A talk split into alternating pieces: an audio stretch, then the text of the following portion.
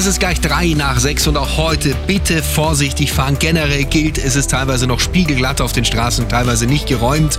Es dauert überall länger. Bitte unbedingt langsam und vorsichtig fahren. Ganz wichtig, auch heute Morgen noch, damit da nichts passiert. Jetzt kommt eine aktuelle Staumeldung rein von der A8 München Richtung Salzburg zwischen Bayern und Irschenberg. Zwei Kilometer. Sie verlieren rund 20 Minuten.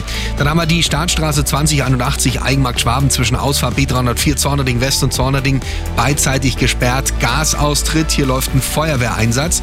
Und die S-Bahnen fahren so gut wie nicht. Es gibt ein paar